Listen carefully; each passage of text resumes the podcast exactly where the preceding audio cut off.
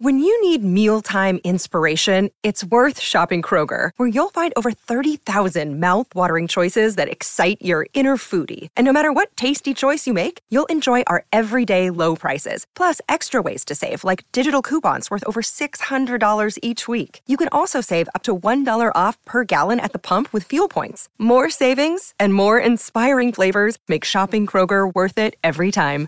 Kroger, fresh for everyone. Fuel restrictions apply. Daily Cogito. Svegliarsi per pensare oppure pensare per svegliarsi. Ogni mattina, dal lunedì al venerdì, con Ric Dufer.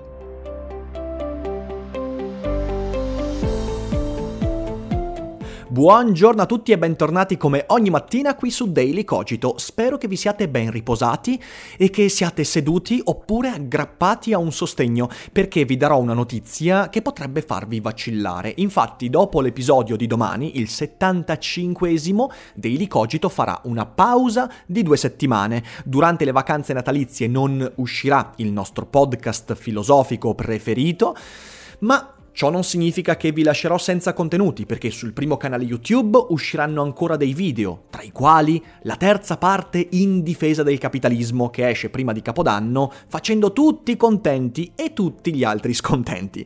Eh, e quindi uscirà questo video a lungo atteso. Inoltre non si fermerà la rubrica con Michele Boldrin, il filosofo e l'economista. Perciò durante la pausa di Daily Cogito avrete comunque tanti contenuti con cui farvi accompagnare in questo passaggio dal 2018 al 2019.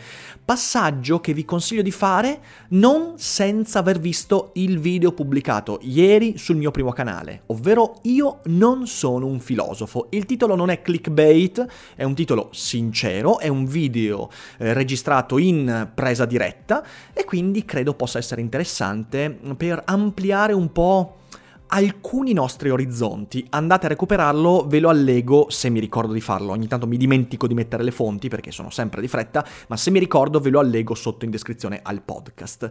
Ma adesso non perdiamo ulteriore tempo e veniamo a noi. Oggi parliamo di una notizia di cui ieri parlavano tutti, ovvero il fatto secondo cui il Financial, Ta- Financial Times ha eletto George Soros uomo dell'anno o persona dell'anno o essere umano dell'anno, non so.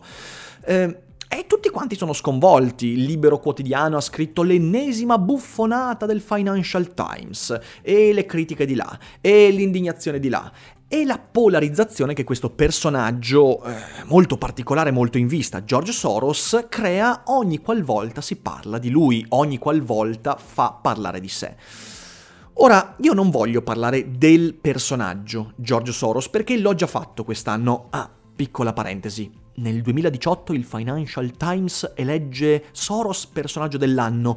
Nel 2018 esce il video di Rick Dufer, La filosofia di George Soros. Coincidenze? Io non credo. Ma scherzi a parte, non voglio parlare appunto del personaggio, del personaggio George Soros, perché l'ho già fatto in quel video, quindi andate a recuperarvelo, è un video sotto cui troverete un sacco di ritardo nei commenti, eh, un video che peraltro io continuo a ritenere molto equilibrato e moderato, in cui non ho intessuto l'elogio di George Soros, ma ho semplicemente cercato di dire che è una figura un po' più complessa del semplice è il diavolo, dobbiamo metterlo a rogo. Ma vabbè, questo è ovviamente, ripeto, è una figura che polarizza sempre. Quando ho fatto il video sapevo che le cose sarebbero andate così, non pensavo così tanto. Ho ricevuto minacce di morte, ho ricevuto insulti fra i peggiori e continuo a riceverne a sei mesi di distanza dall'uscita del video. Però vabbè, mettiamo da parte questo discorso. Non oso pensare a tutti quelli che arriveranno adesso cercando su YouTube George Soros e sentiranno quello che ho detto, quindi ci sarà un'altra valangata di commenti assurdi, però va bene così, questa è la mia missione. Quello che vorrei fare oggi è piuttosto cercare di capire perché c'è questa polarizzazione, in quanto, ad esempio, i giornali, questi giornali, siti, blog, in queste ore stanno scrivendo di tutto sul fatto che non è possibile che il Financial Times elegga questa persona come uomo dell'anno. Ma Bella gente, io vorrei dire una cosa. Anche Mentana, in un editoriale del suo nuovo Open, ha scritto George Soros, uomo dell'anno? Not in my name. Vabbè, ho capito, Enrico, state calmo, nessuno ti ha chiesto il tuo, il tuo parere a riguardo, ma, ma soprattutto l'uomo dell'anno, io spero che Open sia molto meglio in futuro rispetto a queste sparate, ma staremo a vedere. Dicevo, l'uomo dell'anno non è l'uomo eticamente migliore dell'anno o umanamente più in vista o colui che ha fatto le migliori cose, non è neanche di solito colui che ha raggiunto i maggiori obiettivi. Non è niente di tutto questo. Ogni anno le motivazioni cambiano. Quest'anno il Financial Times ha detto che è per i suoi meriti in ambito filantropico come, ehm, come espressione della Open Society.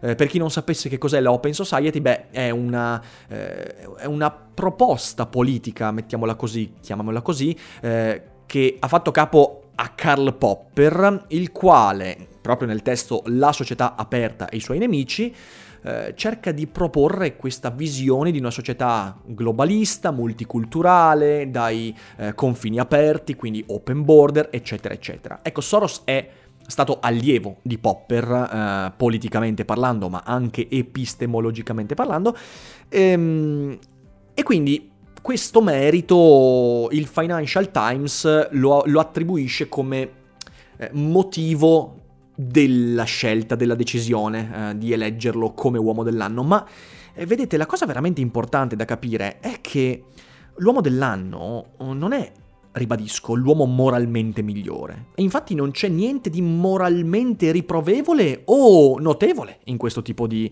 scelta.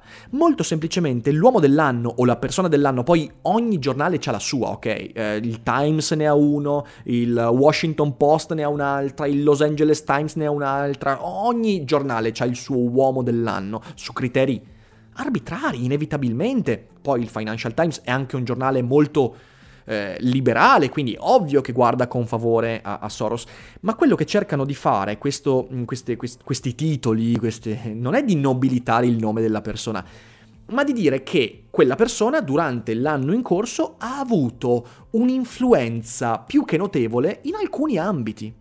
Ed è inevitabile notare che nell'epoca di Orban, quindi nell'epoca in cui eh, Maastricht, ehm, l'Europa, l'Unione Europea, eh, la società aperta e tutto quello che di liberale ne consegue è in fortissima crisi, Soros sia eh, non soltanto uno degli ultimi baluardi di questo tipo di, di, atteggiamento politico, ma anche sicuramente una persona che si sta prodigando economicamente e uh, politicamente in questo senso.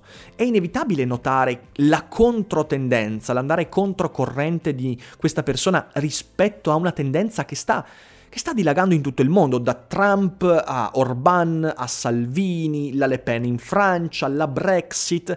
È tutto un puzzle di controtendenza rispetto a quelle che sono le idee di George Soros, che poi possiamo parlare quanto vogliamo della legittimità di utilizzare capitali per influenzare esiti politici ma chi non lo fa? Io questo l'ho già detto mille volte, ma voi credete davvero che i governi non abbiano capitali alle spalle? Ci sono sempre i finanziatori. Poi il fatto che i finanziatori facciano uso dei mediatori, che possono essere Putin da un lato, Salvini dall'altro, eh, Bush, Trump, Obama eh, o chi cavolo, Macron o chi cavolo volete, vabbè, quello è un altro discorso. Soros fa la stessa cosa che fanno tutti quelli che hanno tanti soldi, solo che spesso non passa per il medium della politica. Ma tranquilli, quella cosa lì accade sempre, sono sempre capitali a spostare i consensi, eh, a modificare, eh, diciamo così, le, le, le forze in gioco. Quindi... Vabbè, anche lì c'è tutto un discorso molto, molto vasto da fare che però non possiamo fare stamattina perché altrimenti non finiamo più.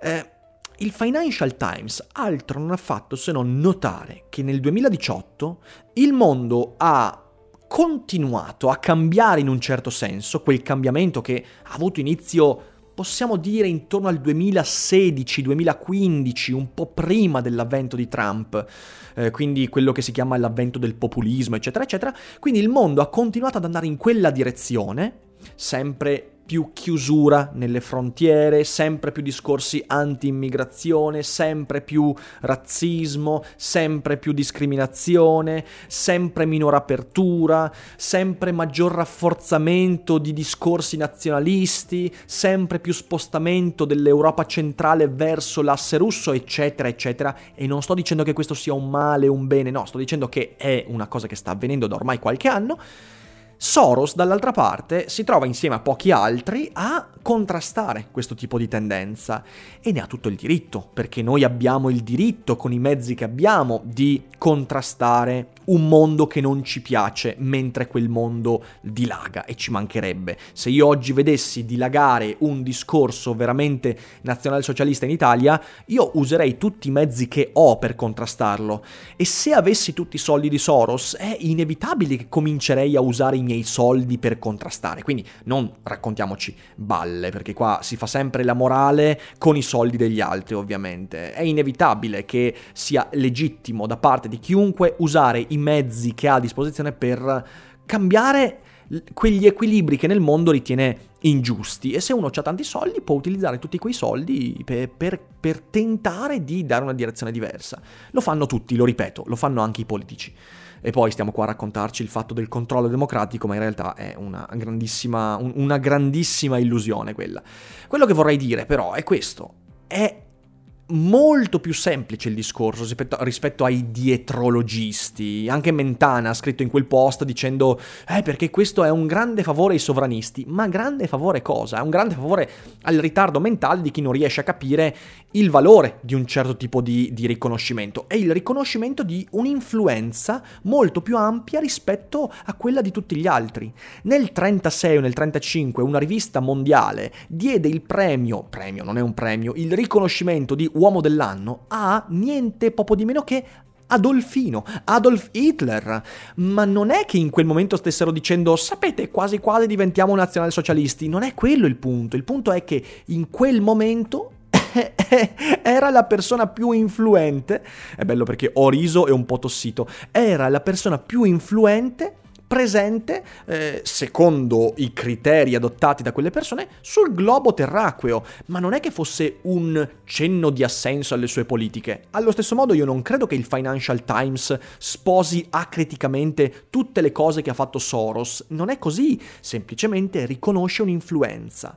Dobbiamo essere noi a farci polarizzare di meno, perché altrimenti, altrimenti continueremo a, a, a portare avanti il discorso che abbiamo cercato di fare ieri nel Daily Cogito, ovvero continuare continueremo a darci al clickbait, continueremo a darci ai discorsi totalmente idioti che vedono la contrapposizione fra l'inferno e il paradiso, il bene e il male assoluto e tutte queste cose che obiettivamente un po' mi hanno stancato. Mi, mi stanco a vedere giornalisti che usano il nome di quello o di quell'altro non per fare informazione, ma per cavalcare la tendenza naturale delle persone a farsi trascinare nella polarizzazione di qualsiasi tipo. Soros è quello che è, può piacerci, può non piacerci. Credo che il lavoro di qualsiasi curioso sia non demonizzare, ma cercare di studiare, capire, magari leggendo i suoi libri, che io quando ho letto ho ritenuto dei, degli ottimi spunti di riflessione, credo sia una persona che ne sa tanto nelle cose che fa, anche pur non, non condividendo tutto. Ma insomma, insomma, eh, il Financial Times ha preso una decisione che è totalmente priva di significato e siamo noi a star dando un significato a questa cosa. Quindi, da un certo punto di vista, eh, Mentana sta buttando benzina sul fuoco, benzina sul fuoco come tutti quanti quelli che stanno polarizzandosi in questi giorni, io dico cerchiamo di guardare i fatti. I fatti sono che il Financial Times ha fatto il giochino che fanno ogni anno, che è un giochino che serve soltanto a far incazzare i più, a far interessare i meno, a far informare ancora i meno e far vendere qualche copia in più. Quindi Soros persona dell'anno non lo so, sicuramente influente, sì, come tanti altri, ma è poco importante davvero il fatto che un giornale decida che quello è l'uomo, la donna, la persona, lo scheletro, il non morto dell'anno. Non, non, è importante, non è interessante, non perdiamoci in queste cose. Piuttosto cerchiamo di capire perché ci lasciamo così tanto polarizzare.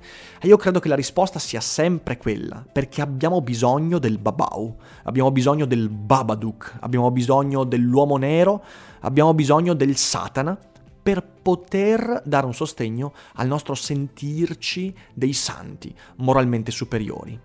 Smettiamo di farlo, non è un bel gioco, ci si diverte poco e di solito i morti arrivano proprio da lì. Questa ovviamente è la mia opinione e come sempre potete smentirmi, darmi ragione, discutere, aprire dibattiti con un commento e ovviamente condividendo gli episodi, mi raccomando. In tanti in questi giorni mi chiedete dove è meglio condividere Daily Cogito? Beh, io credo eh, di star puntando molto su Spotify, quindi quando condividete un episodio, eh, se la condivisione la fate da Spotify, secondo me è meglio, anche perché più persone hanno Spotify rispetto a Spreaker ed è meglio utilizzare Spotify rispetto a YouTube perché Spotify lo potete tenere anche in background, mentre YouTube no, se non avete l'abbonamento. Perciò io vi ringrazio per l'ascolto, vi abbraccio tutti, vi auguro una buona giornata e non dimenticate che non è tutto noia ciò che pensa.